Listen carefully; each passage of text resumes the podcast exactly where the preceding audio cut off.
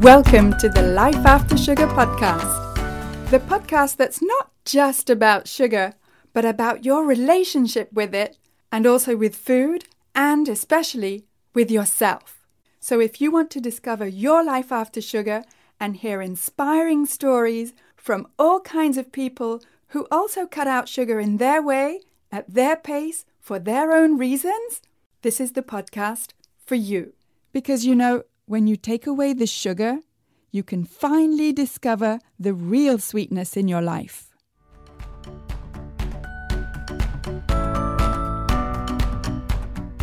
Hi, it's Netta, and I just wanted to remind you at the end of this podcast to head on over to aftersugarclub.com and to download your simple guide to getting more energy with less sugar. That's aftersugarclub.com. You'll find a whole bunch of free resources there. AfterSugarClub.com. Let's get going with this week's episode. Today I'm talking with Anna Fruehling, who is a primal health coach and a high performance coach and a sugar and food addiction specialist. So, Anna, welcome. So great to see you.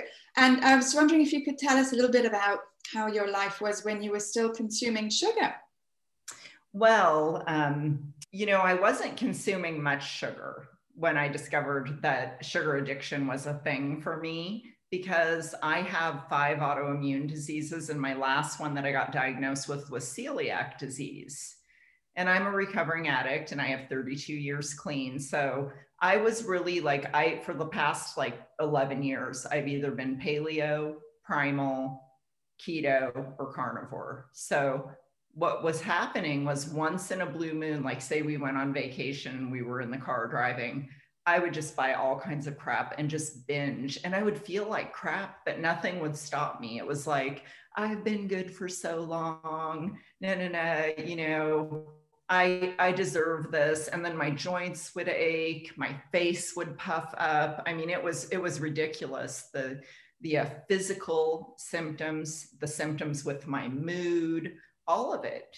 You and know, did you know that was coming? Like, did you know yeah, that was coming and you get that stuff anyway? Oh yeah, yes, because um, because I wasn't looking at it uh, the same way. I wasn't taking it seriously. I was saying things like, "I'm a foodie," "I'm a food junkie." I'm a carbaholic, you know, but I just don't eat carbs most of the time. So when I do, it's no big deal. I was doing all this justification and rationalization, you know, and uh, and looking back at at nine years clean, I was suicidal, and I was eating all. And this is before um, before I found out about my celiac disease. Well, I was eating carbs all the time. I'm Italian. We were eating you know, I would make homemade Italian bread, homemade pasta from scratch, you know, and I was eating the food pyramid, which is very, you know, 60% carbs. And out of a 2000 calorie diet, that's like 1200 calories of carbs a day.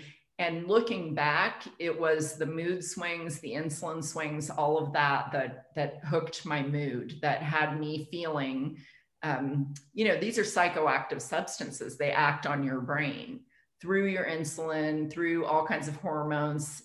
Fructose acts directly on your dopamine reward center. Now, I didn't know any of this. And one day I'm watching the Sugar Summit, um, Mike Collins, and this is several years ago, and I see Bitten Jonsson, and I'm like, what? What is this why is this lady talking about me right? Because she's a recovering alcoholic. And then she found out that sugar was the gateway drug right? And every bone in my body heard the truth of what she was saying. And i literally called her that day and you want to know what? She answered or I, I, emailed her. I don't know what I did, but I got a, a hold of her and she set up a sugar for me, which is the sugar tool which is an assessment tool based on the ICD 10 slash 11 and the DSM 5 slash 6, because they're in the process of changing it right now. But it's a clinical tool that assesses for addiction built into the sugar. And it's an interview that told my story to me. And when I looked at the graph that Bitten printed out from this sugar interview, and it showed my symptoms from three years old And it showed that I had less symptoms because of being paleo and this and that, but I was still collecting symptoms, right? And that's really what is showing is the pattern of how your brain got rewired. It's literally showing you this was your first euphoric recall. This is when it became a problem. One of the questions is like age of onset. Can you can yeah. you explain us what that is? That means the first time the question goes something like what is the when is the first time you remember craving like you wanted something so bad. So my first memory of it was I climbed up on the kitchen counter in San Francisco and I was looking over my shoulder. I was 3 years old to get Johnson's baby aspirin because they tasted like tiny tarts because they were that tangy, sour, sweet. And I knew it was medicine and I knew I shouldn't take too many. I remember eating like three of them, looking over my shoulder and almost shaking in fear, but doing it anyway because I was afraid to get caught and that my mom would be really mad at me. and so so it was it's the the question is like your the first time you remember you know, having to have something, wanting more, wanting something. And so I told my mom, I said, My God, mom, can you believe I did that? And she said to me, You know what, honey? She goes, um, I didn't breastfeed you, you were nursed because back then they just shot you with some injection, you know, and wrapped your breast so you didn't produce milk. Like it wasn't in vogue to nurse. And so um, so they dried up her milk, you know, and then she said, My first, my baby food that I had to have was carrots, and I would cry unless I got carrots. And at one point, she thought I had jaundice, and it was really the carotene in the carrots had discolored my skin. And she took me to the pediatrician because my skin color changed. And carrots are one of the sweetest baby foods that there is. Yeah. So I think I was literally from birth addicted to carbohydrates. And of course, your mother, like pretty much all mothers, with all the best intentions, I mean, she wasn't out to make you into a sugar addict. And, and actually, breast milk is one of the sweetest foods there, there is, but it's got all the other good stuff wrapped up in it. And once we're weaned, whether it's from breast milk or, or formula, I mean, we don't need all that sweetness anymore. We don't need it, but biologically speaking, that sweet keeps us alive, right? And it starts on the tip of our tongue. And we know that any ripe fruit is not toxic it's not poisonous at all. So sweet also means safe and it and it meant survival. So I'm a primal health coach trained through Mark Sisson as well, besides being trained through Bitten's program and being on staff with her.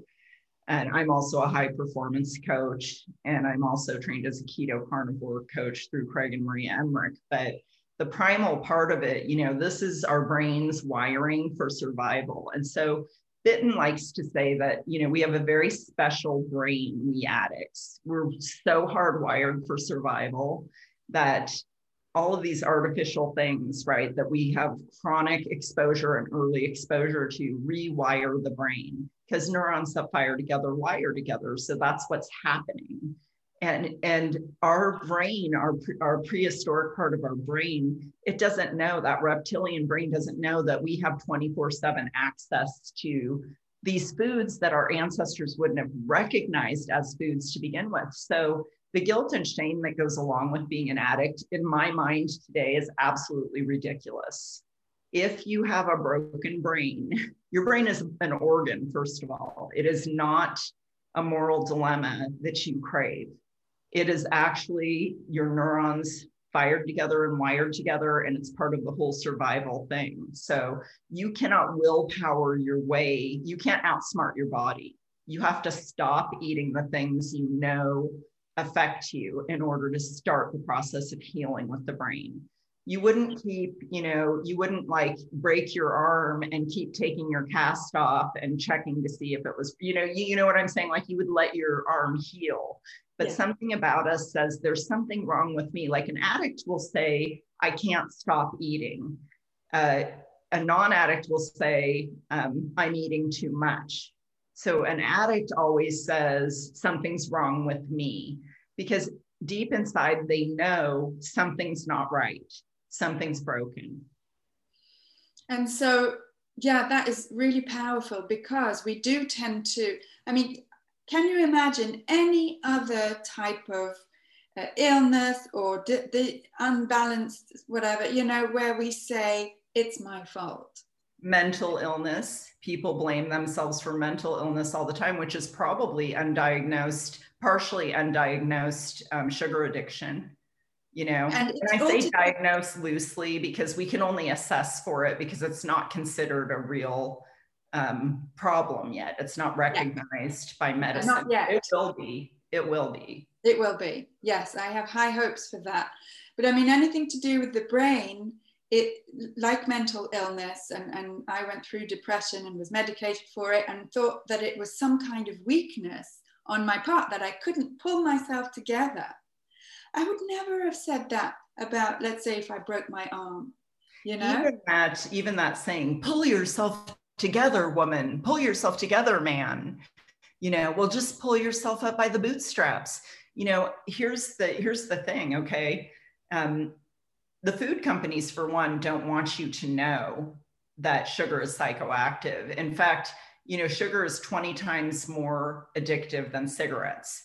And cigarettes really became more addictive when they added sugar to them in the early part of, of the 20th century. And you can read things like this in Gary Taubes' book uh, about sugar. I can't remember exactly what it's called. Uh, the Case Against Sugar, I think is what it's called. And he goes through the whole history because tobacco was so harsh, adding that little bit of sweetness. And there are lots of additives in cigarettes. Why? Because they want to get you hooked. And then the cigarette companies bought into the snack food companies and they did the same kind of advertising and the same kind of thing. They put additives into food to keep you hooked even things like so when you get rid of processed foods grains things like that you get rid of all of your sugars all of your grains all your seed oils that really takes all the packaged foods off of the off of the table. And in those packaged foods are other things that are addictive that we don't even think of as addictive like msg is very addictive. And we know this if you look at the science it is. So so these uh, putting the fat the salt the sugar together and making super um, ultra palatable foods, you know, uh, our brain's dopamine reward center gets worn out. Like we can't be in a state. It's an ex, it's an excitement driven kind of part of your brain, and we can't be that excited all the time. So it down regulates, and our receptors down regulate, and then we have this inability to feel that kind of. We're supposed to have dopamine rewards. We really are but not have that hit that that system gets worn out and we get resistance. And that's where you need more different better right? And you're constantly looking for that concoction or you're you're watching the food channel 24 7 or you have every cookbook under the sun yeah. or you're combining flavors and you're well i need to add this to the menu tonight too. Then it'll be good you know and then real foods start seeming boring and bland and it's not enough and you've got to put some condiment and some sauce and some dressing and it's like what you're tasting is all these industrially concocted things and not the food themselves. Because you i mean that was my case. When i stopped sugar my food tasted bland at first before I started actually tasting. About the food companies doing the bliss point thing, right? So they so they hire these people to find the bliss point,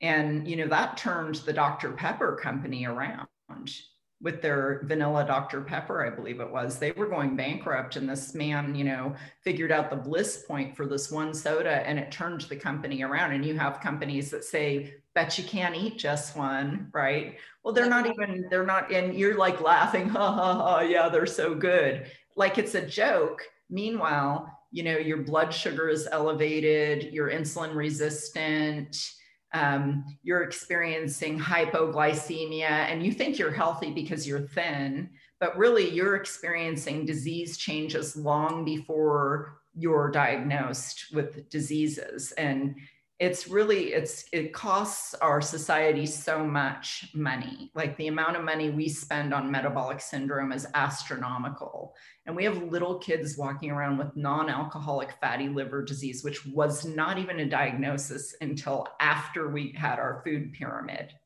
and after we were told to snack every couple of hours to keep our blood sugar level and don't eat fats because they're criminal. Well, how are you supposed to? Um, how are you supposed to get through a day without being hungry if you don't eat things that keep you satiated, that keep you feeling full? So, fat we know is a lever that can make you feel full. And it's also the building block of a healthy brain. It's cholesterol is what your brain is made out of. There's cholesterol in breast milk, and yet it's been vilified. And now the American Heart Association says there is no link between cholesterol and heart disease. And my husband is an interventional cardiologist, so I've read the articles in JAMA. Yet this year they came out with our new food guidelines and they still recommended that this harmless, in fact, I don't even want to say harmless um, food source. It's actually a nutritious food source that healthy hormones are made out of. They still said limit cholesterol. Is that because of lobbying? Uh, oh, I'm sure. And also, you know, the whole Ancel Keys, if you go back in history and you look how it, how he cherry picked a lot of his science and, you know, um, and that kind of thing. And you look at the sugar industry and you look at the behind the scenes hand that they've had in uh, framing what we should eat, how much we should eat, fitting in, you know, they, they, they are the moderation messengers. They say we should be able to eat all things in moderation and, and restricting is a horrible thing to do. Well, you know what? I think restricting is horrible if you're punishing yourself. I think it's horrible if you're um, restricting because you can't stop binging on these foods. But I think it, these are not foods. These have no nutritional value and no nutritional density, and they're causing you to eat more. So they're telling you keep eating the things that are causing you problems. And by the way, it's your fault if you can't moderate those things. If you can't just eat a serving size, that has nothing to do with us. We gave you all the information you need to do this. And then you go to the doctor and the doctor says, you know what, you need to you need to move more and eat less. You've got to do that. And then you have the diet industry saying the same thing, and there's $700 billion um, industry, which we call a revolving door industry for a reason. And every time a woman goes on a diet, they will gain more weight back because they mess with their with their natural biology. They literally change their metabolism, which is in your DNA. That is in your DNA and it's in your muscles. And so you lose muscle when you diet, when you restrict calories this is not a good thing. You want to gain muscle and lose fat. And you can do that by eating fat and eating protein and eating, you know, real carbohydrates and mostly lower carb items like above ground vegetables. That's the basis of a, of a proper human diet. Yeah, yeah, totally agree with everything you just said. And I, I think we wouldn't have all this weight loss we wouldn't need to lose so much weight if we didn't have food available that made us put on so much weight. Because if you go back to before the 50s, there weren't, obesity just wasn't a thing. I was a kid in the 70s. I started high school in 1979, and I don't remember having one heavy kid in my whole high school. And my high school was really large. I lived in the San Francisco Bay Area. And so I know we had, you know, over 2,500 kids in my school. And I remember like maybe one or two chubby kids, they'd be called chubby now. Back then we called them fat, you know, but but we have such obese kids now that even on commercials they're represented because more people are obese than normal size now. And really it's not about weight. It's not about a number on the scale. It's about you know, um, where are you carrying your fat? What are your health markers? Because someone that's a little, you don't have to be super thin to be healthy. In fact, super thin people can be fat on the inside. That was my case. Right. Or you could be, you know, you could be um, one of those people that has an endless capacity to gain body fat that's on the outside and you you never gain the visceral fat. So those are kind of anomalies but for the most part if you if your middle is bigger than half your height you're in trouble you're you're mm-hmm. you can just take a piece of string and measure your height And if you can't double that string and fit it around your waist, you might have a problem, a metabolic problem. That's a better predictor of metabolic health than the number on a scale any day because fat is much bigger than muscle. It's about three times the size of the same amount of muscle. So, um, body composition is more important than BMI all day, every day. And so, yeah. And so, like, over and above the whole issue of weight and obesity, there's for me at least, because I never had a weight problem, mm-hmm. it's the relationship with these types of foods and the the need for them, this this behavioral kind of relationship where you just can't say no, you can't eat just one. And and yeah. as you say, it's marketed as a good thing, but actually it's totally negative all across the board. Like we we shouldn't be having this type of relationship with so-called foods where we cannot eat just one, where we cannot stop. If you look at it as, you know, the gateway drug, because that's the first thing we do, right, as we eat. Like as soon as we're born, the first thing they want to do if you're a nursing baby is get you to latch on. It's an emergency. We need to eat to survive. So food and sugar addiction is the hardest to treat addiction that there is because if you clean up from heroin or meth or alcohol nobody's going to say netta come on you can just you can just shoot up a little dope this weekend. It's the weekend. You can stop anytime you want. But if you know that you are a sugar addict and this is why i love the sugar tool because beyond a shadow of a doubt, you will know and you will start looking, observing yourself instead of being a critic. Because you can't blame yourself for something that happened when you were three years old.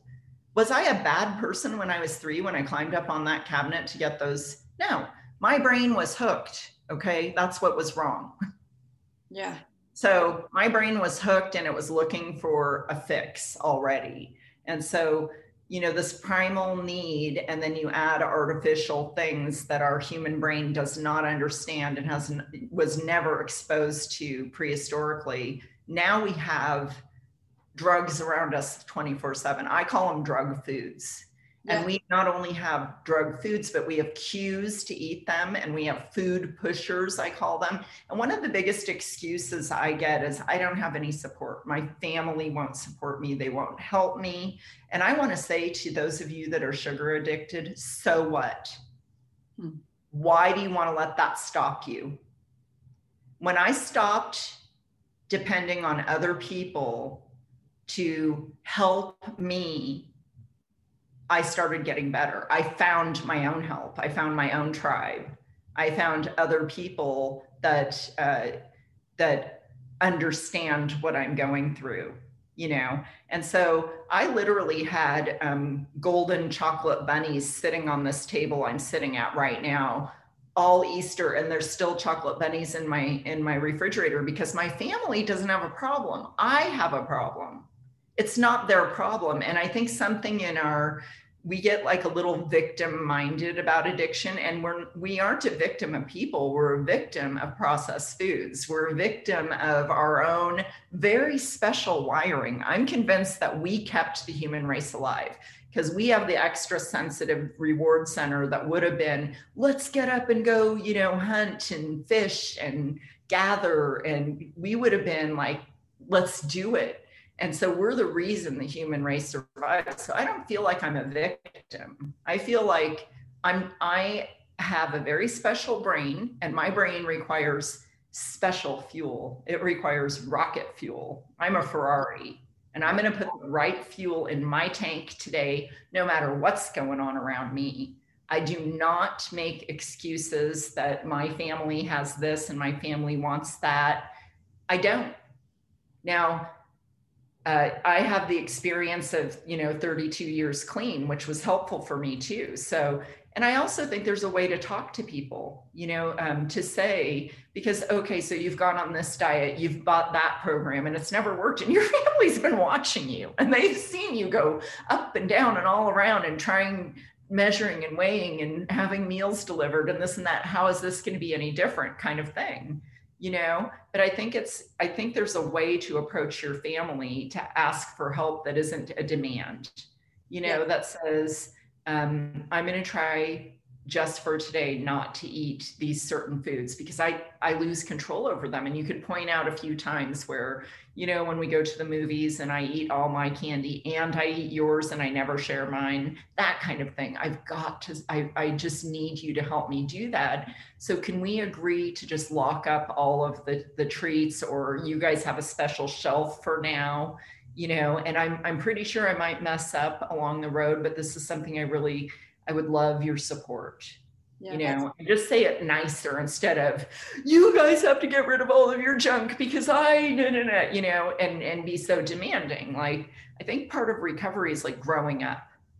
Yes, I, I tend to agree. And you know, just taking myself as an example, that's what I had to do. I had to grow up and own my own situation, my own brain, not not start to you know, make myself feel bad about it or guilt trip myself about it. I don't think that's very grown up. It was recognize it, name it, own it, and then take care of yourself. Don't wait around for somebody else, even people who love you and your family. You can't wait around passively for other people to do that work for you. Right. If I have a broken arm, I'm going to go get treated for my broken arm.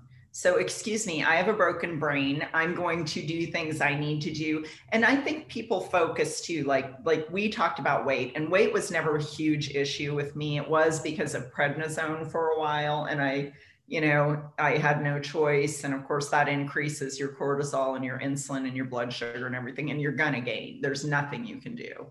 So, you know, I've had my my little struggles here and there, but nothing like some people that I know who have, you know, gained and lost 40, 50, 60, 70, 100 pounds over and over and over again. Yes. Yes. You know, and, and I've seen seen people that suffer like that. And and people like that want to make it about the weight and the number on the scale, but I'll tell you what, you retrain the brain, you heal the brain and the body will follow. You heal those hormones and you heal and it will work effortlessly like nothing else you have ever done in your life. You don't need to weigh and measure, you don't need to restrict.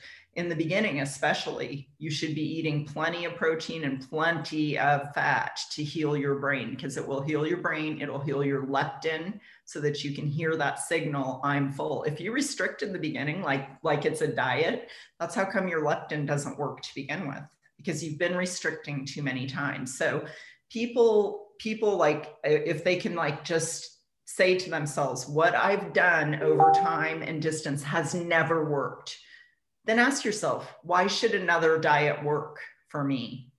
You know it won't because diets are restrictive and diets are based on the calorie in calorie out model. So why not try something new why not give it 21 days and see what happens with your body? There are changes that will take place inside of you that you can tell, okay, my mood is better after a week. You know, I have more energy from morning till night. I don't feel hangry. You know, mm-hmm. I don't feel quite so emotional. These are clues that changes are having happening inside of your body as you get through the withdrawals, which some people experience yeah, certainly. Yes. But they're temporary. They're, they're temporary, temporary. And not everybody experiences them. Yeah. And if you go through them once, you never have to go through them again. Yeah. You never, ever have to do that again. And, and once you start like noticing other things and just stay off of the scale, maybe take a measurement around your middle and just have that be your guide and mm-hmm. see what changes in 21 days and yeah. you know that can give you the impetus to continue on you know now i mean you're you're an expert in all of this with all of your training and you know i i can follow along because i know the terms and the concepts that you've been mentioning but if someone were coming in with just the very very recent awareness that sugar's got something to do with how crappy they're feeling um, then what what can you what can they do? Like they don't even know about insulin they don't know about right. leptin you know this is like a whole new world and you can't excuse the pun but you can't necessarily digest all of this when you're just no you can't. You have a foggy brain. And so um, like like with SugarX Global, which is the company I'm with, with um, with David Wolf and Judy Wolf, uh, we're going to be running a five day uh, crush your cravings challenge where we give you the tools including how to tell the difference between a craving and a cue right? Because a cue could be something inside of yourself or outside of yourself. Like a cue could be like every time i walk in the door from work i grab a x y and z right? So walking in the door is your cue and then your habit or your custom is to go and get that thing. And there's consequences to that right well then you can't stop and and you eat the whole thing and then you replace the thing so your family doesn't know. And then you sit then you you feel sick but you eat supper anyway because you don't want anybody to know what you've done. And so mm-hmm. all of these consequences right? So then we say so now we know what the cue is. What's a new custom that you can put into that place? So it's very important to learn to stop and stay stopped in the beginning but then it's important to learn about biochemical repair so you understand it's get out of the food. Food is 5 to 10% of the problem. Once you stop eating, you have to learn it. We know more about our cell phones than we know about our bodies. It's time to learn about your body. And so at SugarX Global, we're going to have a 9-week course for people we call it Kiss Sugar Goodbye and that means keep it simple system and it's going to be interactive because we believe in getting on the bike and riding it, not just learning about the bike. And a lot of people know a lot of this stuff, but they don't put it into practice. And practice makes progress. Yeah. And honestly, change means practice. If you want to change, you have to practice. And that's all there is to it. And so having a group or a support group that you can practice in. We're going to have a village that you can belong to, uh, and we're going to have regularly scheduled meetings where we talk about not just uh, staying stopped and i don't like to say to say abstinent i don't like that word i say don't use foods that trigger you right don't use and I think that's easier to say because abstinence sounds like some kind of monk or something. And I'm not asking people to not enjoy their food or their meal. I'm not asking them to, to uh, do that. I'm asking them to put down the drug foods, stop mm-hmm. using things that are hurting you, and start mm-hmm. noticing what's harming you. And so that you can find your own craving free food plan, right? And once you've done that, then let's talk about breathing, let's talk about sleep Let's talk about um, creativity. Let's talk about life on life's terms. Let's talk about things are going to happen and how are you going to handle them and, and, stay out of the drug foods. And so, so um, one thing that's I think nice about having a community that's not necessarily a 12 step community is we can talk about the brain. We can talk about rewiring the brain. We can talk about science and we can learn more and we can learn how to apply those things to our lives and so i think that you know there are so many options out there and so many different people out there like you. Um, the food junkies podcast is great too. You know vera tarman's book. This is a wide open space. Because we all have the same message. We're not in competition with each other. On the contrary we're collaborating together to help as many people as we can. And as you say, each one of us has our own voice, our own approach, our own style, and so does everyone out there, right? Exactly. So, you know, um, if I'm not your cup of tea, so what? Talk to me. I'll tell you who's out there. I want to have you. My ultimate goal is to hook people up with what works for them. I, I don't want hostages. I only want people to join our village that want to be there that 100% are like, you know, because my vibe is let's have some fun. Let's get creative. Let's, you know, let's stop talking about what we can't do and start talking about now that we've got energy, what are we going to do with all this energy? How are we going to change the world? How are we going to get our kids to eat better? What, you know, what what's the latest book you've read that's great? And it doesn't have to be sciency, you know Absolutely. Yes. It could be whatever. I mean, we want to do book clubs. We want to do, we want to get out of the food and get into some fun and some living, you know, and, and we believe in each one, teach one. so so we want our people to be like a, a ripple you know a stone thrown into a puddle and boom boom boom all these rings go out and people's lives are changed fantastic fantastic we're on the same mission you know i love it i love it because it's like it's all about helping people helping them feel great. You know we tend to think when we're still consuming sugar that you take away the sugar and then life is just dull and boring and monastic and it's like no don't do this to me which is how i felt. But yeah. the opposite the opposite is true. And it's like breaking up with an abusive lover really. You know we say that um, a breakthrough sometimes requires a breakup right? Mm-hmm. and and so we have to break up with sugar and sugar does dave talks about this you know he talks about sugar will romance you. You'll have debate about it and you'll have guilt and shame about it. So when he talks about like the debate, like he says you shouldn't eat it if you're debating about it. Should I eat it? Should I not eat it? So that's debate, right? And that's kind of like should I let him back in the house or should I not let him back in the house? Should I get a restraining order? Should I not get a restraining order? Get a restraining order, people, you know? Yeah. And then the romance part is, oh, I can't wait until later tonight when everybody's in bed so I can eat that ice cream I shoved in the back of the freezer, right? Or yep. you told and it's just like with the man i told everybody i'm done with him but i'm secretly talking to him after everybody goes to bed. Even though he's been beating you and hurting you right? And this is the part where we do things against our own true will for ourselves. That's one of the signs of addiction right? That even though there's horrible consequences for us we still do it. Or we do it and then we feel guilty and ashamed. Like oh my god why did i do that you know yeah. why did i let him back? I knew what i was going to get and i did it anyway. And then we feel that guilt and shame. Totally totally you nailed it. You know what you're talking about. How can people get in touch with you and get to your five day challenge? Well, they can go through sugarxglobal.com and we have a coming soon page and they can sign up for our newsletter. And uh, and that will they'll they'll get something about our five day challenge. We're also we have a facebook page and and we do have a, a couple of ads on facebook right now or they can just reach out to me you know on any of the social media platforms. You can message me directly if you're interested. Anna Fruehling f-r-u-e-h-l-i-n-g i'm on instagram. I'm on facebook under Peace of Keto is my my former business Thank you, Anna. Fantastic talking to you.